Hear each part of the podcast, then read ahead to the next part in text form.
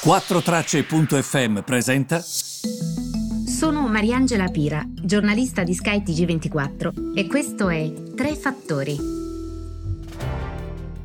Benvenuti ai Tre Fattori del 22 ottobre. Siamo quindi giunti ai primi tre fattori su una polemica. Si parla di donne quest'oggi e lo si fa eh, sulla base dell'articolo di Alessandro Barbero anzi dell'articolo di una giornalista della stampa che ha appunto intervistato il professor Barbero che si accinge a fare un ciclo di tre lezioni a, a Torino specifiche sulle donne, diciamo così, tra queste anche Caterina di Russia, per dire quindi certamente donne che hanno avuto un ruolo molto importante anche dal punto di vista storico e per cambiare il passo eh, di, certe, di, certi schemi, di certe eh, decisioni. Analisi del testo, perché molti di voi, eh, molti di voi quando mi hanno scritto ieri, eh, ho risposto, ma che cos'è che ti ha dato fastidio delle parole? Ho letto la polemica su Twitter, ah, l'ho letto su Facebook, non ho letto l'articolo. Ragazzi, è sbagliato. Bisogna leggere le cose che poi andremo ad analizzare insieme, perché secondo me è più complesso di così. Leggiamo le parole. Dice, premesso che io sono uno storico, e quindi il mio compito è quello di indagare il passato e non presente o futuro, posso rispondere da cittadino che si interroga sul tema. Di fronte all'enorme cambiamento di costume degli ultimi 50 anni, viene da chiedersi come mai non si sia più avanti in questa direzione. Ci sono donne chirurgo, altre ingegnere e via citando, ma a livello generale siamo lontani da un'effettiva parità in campo professionale. Fin qui direi siamo tutti d'accordo. Rischio di dire una cosa impopolare, lo so, ma vale la pena di chiedersi se non ci siano differenze strutturali tra uomo e donna che rendono a quest'ultima più difficile avere successo in certi campi. È possibile che in media manchino di quella aggressività, spavalderia e sicurezza di sé che aiutano ad affermarsi? Credo sia interessante rispondere a questa domanda. Prima di proseguire ragazzi io mi fermo qui.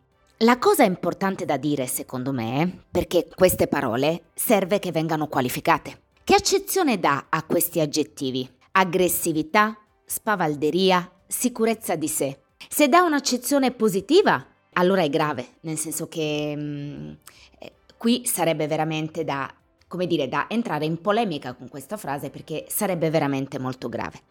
Ma se è negativa, è tipo Aggressività, spavalderia, sicurezza di sé sono le cose che servono per andare avanti oggi e aggressività e spavalderia non è detto che siano per forza dei begli aggettivi. Quindi se noi non li avessimo e lui desse a questi aggettivi un'accezione negativa, non è detto che questa frase, e anche se anche nel caso questi aggettivi fossero, diciamo, avessero una valenza neutra. Lui poi fa l'esempio della politica, dicendo c'è chi dice, se più donne facessero politica, la politica sarebbe migliore. Ecco, secondo me, proprio per questa diversità tra i due generi. La frase finale quindi ammorbidisce, nel senso che lui dice semplicemente siete diversi, però le donne stanno dimostrando di fare meglio in un campo. Quindi evidentemente questa diversità può portare a delle differenziazioni qui sì che dà un'accezione positiva, per esempio la presenza delle donne in politica. C'è da dire però che differenze strutturali fa discutere. Allora io vorrei con voi cercare di fare un ragionamento che vada oltre la polemica, oltre gli insulti sui social di Lupetta76 e eh, Cucciolotto58. Cerchiamo di andare oltre. Va bene? E sono contenta di poterlo fare con voi, perché una cosa è scrivere ed essere insultati, un'altra è poter parlare. Parlare e discutere di un tema in modo civile. Siamo partiti dunque da questo. Io so, so molto bene che ci sono delle, chiunque di noi le ha. Penso al mondo delle mie amiche che lavorano ne, nell'avvocatura, ne avevo parlato anche mh, mm, tempo fa. Penso ad alcune mie colleghe e a tutte le persone come noi che devono gestire due ambiti di vita differenti. Faccio sempre l'esempio del come ci poniamo spesso, perché le cose vanno dette, non bisogna fare gli struzzi. È evidente che qui c'è un problema. È evidente che se in borsa voi scorrete i nomi degli amministratori delegati e ci sono più amministratori delegati che si chiamano Carlo che non amministratori delegati donne, ripeto, ci sono più amministratori delegati di nome Carlo che non amministratori delegati donne, noi stiamo vivendo un grave problema di minoranza. Quindi bisogna chiedersi, senza polemiche, senza rotture, perché c'è questa minoranza. Quando io, per esempio, lo noto soprattutto nel mondo della diplomazia, nel mondo, come vi dicevo, degli avvocati, quando una donna ancora oggi deve uscire perché ha un impegno e perché deve gestire cento cose, perché al momento ci manca ancora il potere del nostro quotidiano, eh, scusa, eh, domani esco prima, però n- non ti preoccupare, il giorno dopo recupero, arrivo 40 ore prima ed esco 40 ore dopo. Oppure stiamo attenti a come dire le cose, perché altrimenti pensano che abbiamo il nostro periodo. Bisogna stare attenti a come ci si esprime, quindi noi viviamo seriamente un problema di differenze che sono, come spiegherò tra pochissimo, differenze strutturali perché viviamo in un mondo codificato completamente dai maschi. E questo è il problema. E creiamo queste rivalità maschio-femmina che non aiutano. Perché nel mondo invece nuovo che vedo io, e che descrivo anche nel libro, aiuterebbe invece una partnership tra i due, non il contrario. Credo anche proprio perché non bisogna banalizzare questi argomenti. Credo anche che eh, il problema del potere che ci manca nel quotidiano ehm, devi addirittura spiegare agli uomini che c'è una violenza economica nei confronti delle donne. Ne discutevo con una mia collega, ehm, Monica Peruzzi, che tra l'altro è fantastica nel gestire nella anche imperfezione che abbiamo nel farlo, le sue cose, mm, le fa nel modo, se mi permettete il termine, più perfetto possibile, perché non siamo in un mondo codificato per noi in questo momento. Devi, dicevo, spiegare agli uomini che esiste una cosa chiamata violenza economica che impedisce alle donne di abbandonare il tetto coniugale per paura, perché rischiano di perdere i figli, perché non hanno un reddito quindi c'è anche un problema di educazione in alcune zone del nostro paese perché non viviamo tutti a Milano Centro o a Roma Centro. C'è anche chi ha i suoi problemi in una periferia che il centro non lo, non lo sente e soprattutto ha i suoi problemi nel gestire il potere maschile nel quotidiano. Noi critichiamo quasi ridendo, sornioni, come dire, oddio, stiamo parlando del Mesozoico, l'Afghanistan ma noi abbiamo, a momenti abbiamo un altro purtroppo record infelice, cioè quello dei femminicidi. Di che cosa stiamo parlando? In che cosa c'è differenza tra il comportamento criminale di uno che ammazza con 76 coltellati una donna, ma si dice no dai sei psicopatico, invece no, sei un criminale, è quello che fa un talebano. No, spiegatemelo, perché per me hai ucciso due donne. Non vedo una differente valenza. Qui però aprirei delle parentesi molto ampie, quindi io direi andiamo nel mondo classico, perché nella classicità si spiega molto bene che questo è un problema che non va declinato in una intervista o, o in due righe, per questo che io in parte mh, mm, non dico che giustifico, però se anche a me, Mariangela, chiedessero del tema e io dovessi evaderlo in due frasi, magari anche sintetizzato se, se vogliamo, no? Io avrei difficoltà a farlo, perché comunque non sarebbe come spiegarlo adesso a voi in questo momento. Quindi non, non, posso sempre puntare il dito, bisognerebbe anche sedersi e provare a capire insieme, no? È per questo che secondo me purtroppo eh, a volte penso che ci sia proprio questa voglia di di critica appunto, non c'è la voglia di capire, di sedersi e comprendere e guardare meglio al futuro. Ma dicevo che questo problema esiste e ci danno tante risposte, ovviamente, gli esempi nel mondo classico. Lo faccio spesso nelle scuole, nel, nei convegni in cui parlo di questo tema. Io che viene trasformata in giovenca da Giove perché non possa più parlare. Eco, punita in modo che la sua voce sia solo un eco, ehm, strumento per sentire la voce degli altri, perché era troppo loquace, zittiamola. Ehm, eppure ehm, Penelope, che veniva rimbrottata dal figlio Penem, Telemaco. Eh, il figlio Telemaco, tra l'altro Telemaco era, voglio dire, adolescente, rimprovera la madre, vai su a tessere la tele, ho capito, ma io sono tua madre. Le donne sono sempre state um, silenziate e io credo che ci sia una relazione tra questo e il non ascolto delle voci femminili di oggi. Um, eh, le donne venivano demonizzate post mortem, spesso nelle, nella classicità, sottolineando i difetti di donna per coprire le grandezze di regina, pensate a Cleopatra, um, di donna modernamente indipendente, leader.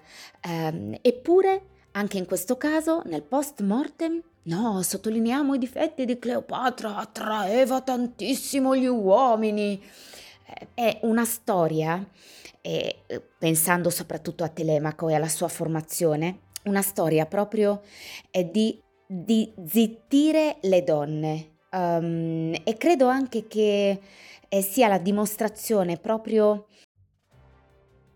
nella classicità, insomma, quando la cultura occidentale comincia a essere documentata e le voci delle donne proprio non risuonano nella sfera pubblica. La parola spetta agli uomini. Mary Bird dice proprio, guardando a mitos, la parola, che non ha significato mm, di quello che eh, non ha il significato di di quanto diciamo così ci è stato trasmesso, ovvero mito. Nel senso omerico, mitos, se ci pensate, è discorso pubblico, autorevole, contrapposto alle chiacchiere, ai pettegolezzi. E chi li fa i pettegolezzi e le chiacchiere? Le fanno soprattutto le donne. Nella letteratura antica invece l'autorevolezza è quella della voce maschile. Poi arrivo al punto, eh, è al mondo che abbiamo codificato grazie a questi esempi, perché noi veniamo da questi esempi, da questi millenni di storia. La voce era quella dai toni bassi, era indice di virilità, di coraggio. Attenzione, signori e signore, qui non è l'ideologia di una cultura ormai lontana, ma mm, qui è, è proprio eh, una tradizione del discorso di genere, della sua teorizzazione, di cui siamo eredi. Barack Obama e i suoi collaboratori hanno imparato i trucchi migliori da Marco Tullio Cicerone. E l'esempio e ehm, quello anche di Mara Carfagna, può una donna in politica essere credibile e autorevole? Eh, perché anche lì non, non sarai mai così credibile e così autorevole. È per quello che io penso, per esempio, che bisogna caldeggiare la scelta del logo femminile sulle banconote, perché sono comunque tutti esempi, guardo ai cartoni animati o alle serie televisive uh, o ai libri, che servono a dare simboli femminili di cultura, di potere, già da quando siamo molto, molto piccoli. Io penso che oggi ci adagiamo tanto sulla diagnosi della misoginia, perché fa comodo a tutti. Ma se vogliamo capire e tentare di dare una risposta sul perché le donne, eh, anche quando non vengono zittite, sono chiamate a, chiamare, a pagare un prezzo troppo alto per far sentire la propria voce. La questione è più complessa e ha questo lungo retroscena alle sue spalle. E retroscena e retroterra. Le donne spesso avevano poche probabilità di far sentire la propria voce nella sfera politica, non godevano formalmente di, di alcun ruolo, ma l'esclusione più attiva e più mm, insidiosa è, è la tradizione che costituisce poi i, um, le fondamenta eh, dei giudizi attuali sulle donne, è proprio quella che vi dicevo prima. Occorre proprio sulle regole che governano le nostre operazioni, di tutto, anche per esempio della retorica degli uomini verso le donne, la natura dell'autorevolezza di un discorso, da cosa è costituita, da, cosa, da come abbiamo appreso, come abbiamo appreso a riconoscerla come tale. Anziché dizione, bisogna ragionare sulle linee di frattura che sottostanno al discorso maschile dominante. Una donna spesso non viene percepita neanche eh, in quanto a preparazione, non viene percepita neanche la perizia, a meno che non si tratti delle sfere che per tradizioni le competono, cioè gli interessi settoriali di genere, sottosegretario, pubbliche opportunità, eh, pubblica mm, tutto ciò che riguarda le donne. Mm, eh, non, c'è, non, c'è, non è ovviamente una carica normale per loro l'essere primo ministro quando c'è la festeggiamo. Già questo significherebbe mm, eh, che eh, non è normale. C'è una resistenza allo sconfinamento femminile in territori che vengono ritenuti maschili e anche questo tenetelo lì perché ci tornerò dopo. I trucchi per imitare gli uomini lasciano nelle donne la sensazione di essere proprio outsider, di impersonare un ruolo che non sentiamo nostro, anche quando io devi sentirti di potere quindi ti devi mettere i pantaloni, il tailleur. Anche questo già non è normale, capite? Non abbiamo neanche un vestito che ci indichi eh, di avere in qualche modo eh, del potere. L'altro giorno in bagno il nostro bagno un po' Ellie McBeal, eh, ci parliamo spesso, ho incontrato Rolla Scolari, la mia collega, che mi ha detto, sai che c'è una serie che sto guardando che si chiama Y e gli uomini da un certo punto in poi non ci sono più e ci si rende conto che ci sono donne che non... E, e quindi le donne iniziano a vivere tra loro, in un mondo, diciamo, solo loro. E si rendono conto che quando hanno bisogno di determinati ruoli, non trovano la donna che lo ricopra perché erano proprio di pertinenza solo maschile. È una serie, vabbè, esagerata ovviamente, però è interessante perché fa capire il problema e mi ha ricordato questo libro di cui parla anche Mary Bird che si chiama Hairland di Charlotte Perkins Gilman dove in questa società maori ehm, alcuni avevano perfezionato una tecnica di eh, partenogenesi, cioè donne che eh, procreavano senza alcun intervento maschile. Eh, ci sono solo tre uomini. Questo libro ovviamente è ironico perché le donne dopo tante conquiste fatte non ne sono consapevoli. È interessante questo libro perché fa proprio capire come un mondo diverso avrebbe creato delle, delle, delle regole eh, e delle situazioni completamente diverse. E, ehm, e poi ehm, quello che vi dico è che, ed è importante prima di arrivare alle mie conclusioni, nel Parlamento britannico, per esempio, le donne negli anni 70 erano il 4%, oggi sono il 30%. Nei cartoni animati, se voi andavate tempo fa su Google, potete elencare i prof che compaiono nei cartoni animati, erano sempre personaggi fittizi di fantasia, tra i primi 100 nomi erano quasi tutti maschi. Um, tranne appunto una prof dei Pokémon, come ricordo anche quando, quando parlo nelle università. Perché per tanto tempo non è mai esistito un prototipo che suggeriva l'aspetto di una donna potente. E sappiamo che assomiglia non poco a un uomo, Clinton, Merkel, eh, eh, si vestivano da uomo per essere percepite nella sfera del potere, altrimenti viene percepita esterna alla sfera di potere una donna. Tanto che bussare alla porta, espugnare la cittadella, infrangere il soffitto di cristallo, dare la spinta, ti fa sentire esterna. E quando ehm, una volta il Times eravamo in procinto di avere tre nomine in Gran Bretagna, il presidente della BBC, il vescovo di Londra, il capo della polizia della metropolitana. Il titolo era Le donne si preparano alla presa di potere. Alle donne, come genere proprio, ehm, eh, vengono percepite esterne alla sfera di potere, tanto che quel titolo dice che il potere è illegittimo della donna, il potere dell'uomo. Invece spesso, eh, in qualche modo, eh, viene riaffermato con grande difficoltà. Pensate anche alla Medusa, quando eh, Trump e Clinton correvano per la carica di presidente americano. E Hillary veniva ritratta come Medusa e lui invece era il grande guerriero che l'aveva sconfitta. Ehm, è sbagliato questo ovviamente, ehm, penso anche eh, un altro esempio per esempio che fa la professoressa Bird nei suoi interventi, anche nei suoi podcast, è quello della Thatcher, che ha avuto la cap- grande capacità come spesso ricordo, di volgere a proprio, mm, a proprio favore, diciamo, i simboli che di solito ci depotenziano.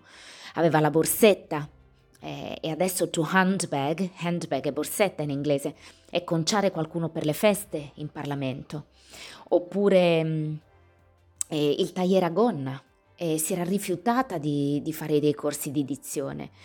Um, ma pensate anche a Theresa May, a quante eh, ne ha dovuto subire. Eppure lei metteva i tacchetti perché probabilmente non voleva lasciarsi imprigionare. Pensare a lei come donna messa e tenuta a potere dava fastidio.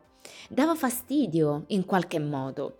Vale la pena dare importanza alle ingiurie sui social? Su Twitter ci sono opinioni impopolari, controverse, a volte non si leggono neanche i testi, anche solo divergenti, no? Se escono dalla bocca di una donna, però, sono indice di stupidità. Sei stupida. E per questo dico che se vogliamo parlare di sottorappresentazione delle donne nella politica nazionale, ci dovremmo concentrare sui problemi più essenziali. Dovremmo acquisire consapevolezza dei processi, dei pregiudizi che portano a non dare ascolto alle donne. E questi sono atteggiamenti radicati nella cultura, nella lingua, in millenni di storia. E lo sappiamo soprattutto adesso. E io penso che, eh, io penso che Ovviamente ci siano dei cambiamenti. Io credo che oggi ci sono serie tv con eh, donne protagoniste, penso che questo sia molto importante perché comunque fa capire come le cose possono cambiare in futuro.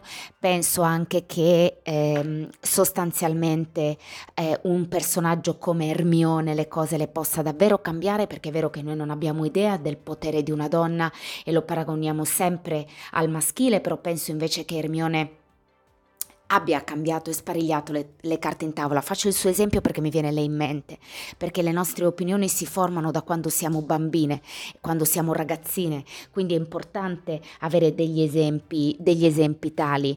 E io spero che le cose cambino quando vedo queste cose, perché lei ha trovato un modo tutto suo di avere potere, un po' come la Thatcher, ed è lei che viene vista eroina dalle bimbe. Tam Quam Harry. Non come me, che sono cresciuta con Candy Candy, che andavo a letto traumatizzata perché non, non aveva assolutamente alcun potere su quello che succedeva, se non ingegnarsi per cambiare le cose. Lasciamo stare poi Lady Oscar o le principesse della Disney, eh, peggio mi sento. Io credo che mh, mm, sia ingiusto tenere fuori le donne perché non possiamo permetterci di privarci delle competenze femminili nella scienza, nella tecnologia. Penso anche che mh, mm, ehm, eh, le donne hanno un approccio diverso ai problemi rispetto agli uomini e questo andrebbe valorizzato, non stigmatizzato. Non c'è un uomo contro donna, c'è un due punti di vista, soluzioni che possono portare insieme ad un miglioramento. Parlo della politica, del giornalismo, parlo degli amministratori delegati, parlo della maggioranza delle donne che magari non mira a diventare nessuna di queste cose o presidente americano. Io mi sono spesso chiesta ma perché le elezioni del del 2016 non, le donne non hanno votato in massa nei confronti della Clinton. Eh, io credo che magari nessuno eh, magari non tutti vogliono per forza diventare presidenti. In un mondo, ripeto, perché poi la mia conclusione sarà su questo, non codificato al femminile. Però io ritengo invece che chiunque debba avere diritto oggi a una fetta di potere nel suo quotidiano. La fetta di potere ce l'hai anche quando vai a fare la spesa e non puoi farlo, quando devi andare dal medico e non puoi farlo, quando devi gestire i tuoi figli non nel nostro mondo dorato e non puoi farlo. Non è facile inserire le donne in una struttura già codificata come maschile. Si può fare, si deve modificare quella struttura. Solo così tutto ciò non si risolverà con la pazienza, anche se il realismo impone di pensare che il cambiamento sarà graduale eh? e il cambiamento sicuramente c'è con le nuove generazioni. Tuttavia io credo che ci siano strutture culturali profonde che legittimano l'esclusione delle donne dal potere, un gradualismo che rischia di impiegare troppo tempo. E come vedremo tra l'altro, a meno che, a meno che davvero nelle prossime due generazioni non ci sia un'accelerazione importante. Ma se la percezione è che le donne non appartengono a pieno diritto allo strumento del potere, allora io mi chiedo e vi chiedo, non è forse il caso di ridefinire il potere e non le donne? Questo mi sto chiedendo, perché il rimprovero che Telemaco rivolge alla madre quando osa aprire bocca in pubblico viene spesso ripetuto in questo secolo Pensare diversamente il potere, separarlo dal prestigio pubblico, per esempio, ragionare in modo collaborativo sul potere dei seguaci e non sul potere dei leader, come amo ricordare. Forse pensare al potere non come a un possesso, come noi donne saremmo in grado di fare. Penso che siamo efficienti, che incidiamo sul mondo, l'ho visto col Covid, l'ho visto con la politica. Abbiamo diritto a essere presi sul serio, ma dobbiamo anche agire collettivamente, non solo individualmente. E questo potere che molte donne sentono di non mh, mm, possedere. Siamo ottimisti quando si parla di cambiamento, ma la domanda è proprio cos'è il potere, cosa si può fare, come cambierebbe la partecipazione femminile. Il quadro, io mi rendo conto, è anche un po' a tinte fosche, però la realtà è questa, perché ci dobbiamo anche dire che quando le donne raggiungono il potere non rimandano giù l'ascensore per far salire le altre donne e anche questa è una cosa che si verifica ed è una cosa importante. E questo mondo è un mondo di tecnocrazia, di capitalismo plasmato, codificato da uomini. È possibile, secondo me, ma è questa la domanda, poter vivere in un mondo così in piena parità? E mi riallaccio al discorso che vi facevo prima, o non sarebbe meglio trovare un nuovo modo e riscrivere le regole, codificarle in modo diverso, trovare una, una nuova, ehm, un nuovo tipo di, ehm, eh, di, diciamo, codifica, perché finché a risolvere i problemi o i problemi per la loro risoluzione saranno demandati solo agli uomini, il, po- il problema non lo risolveremo mai. Occorre creare come dice anche la professoressa Bird, una nuova forma di potere. Io per esempio non apprezzo il capitalismo fatto di profitto, profitto, profitto, profitto. Forse un mondo codificato al femminile sarebbe un mondo diverso. Potremmo cambiarlo, potremmo riscrivere le regole e lì non solo eh, otterremo la parità. Saremmo anche più attente, forse saremmo anche in maggioranza, sebbene secondo me non sia un discorso di maggioranza o di minoranza, sia un discorso di avere il potere, ripeto ancora una volta, nel nostro quotidiano. E badate bene, quando dico questo, che è, un mondo codificato dagli uomini, è come se fosse un gioco che è stato creato da altri e dove è molto difficile entrare ovviamente e, e, questo, e, questo, mi rendo conto che sia così. Per esempio, ehm, avete sentito che in un articolo recentemente è stato anche censurato perché sottolineava che chi cambia sesso e poi si iscrive agli sport non è giusto cambi categoria, poiché la struttura e l'ossatura, essendo maschile, e qui mi viene in mente differenze strutturali, verrebbe avvantaggiato. Um, e questo mi ha fatto poi venire in mente il tennis, perché due persone che giocano alla pari, cioè che sono bravi uguali, ma è un uomo e una donna, ma anche Serena Williams ha perso contro un uomo. E Serena Williams è un mito, anche qui differenze strutturali. Finora ho parlato di altre cose un po' più alte, però penso anche alla questione, per esempio, appunto fisica. Molti di voi mi hanno scritto: "Ma allora se siamo uguali perché ad andare in guerra sono soprattutto uomini?". Um, e se, se, parlate con il mio vice direttore Alessandro Marenzi, con cui io ho fatto veramente una bella chiacchierata, vi dice che oggi è anche impossibile parlare di questi temi perché vieni tacciato a giacobinismo, non si può dire nulla. E come giacobinismo lo sapete, no? Viene definito uno giacob- giacobino quando ha degli atteggiamenti estremisti. Però non dovrebbe essere così. Lo dicevo con Dante l'altro giorno, bisogna ascoltare, capire, discutere di nuovi paradigmi. L'insulto in questi casi a che serve? La domanda è a voi, a che serve? Io sono convinta che ci siano dei miglioramenti solo se si guarderà, ripeto, al lato giusto del problema, al vero uh, cuore, al nocciolo, al punctum dolens. E il punctum dolens è quello che vi dicevo prima, è quello che vi dicevo prima. E, ehm, in un mondo codificato maschile noi possiamo scegliere di, o come la Thatcher, volgere a nostro favore strumenti che agli occhi degli altri ci depotenziano, oppure possiamo provare a capire come si può ricodificare questo mondo, come si può pensare diversamente, pensare al potere in modo diverso, pensare al potere in modo che sia un potere diverso, nostro, scritto con le regole femminili, Solo così, secondo me, si potrà parlare di vera parità. E, e, vi renderete conto anche da questo podcast che il tema è estremamente complesso, perché come vi dicevo, ehm, non si possono evadere in tre righe millenni di storia, non si può fare.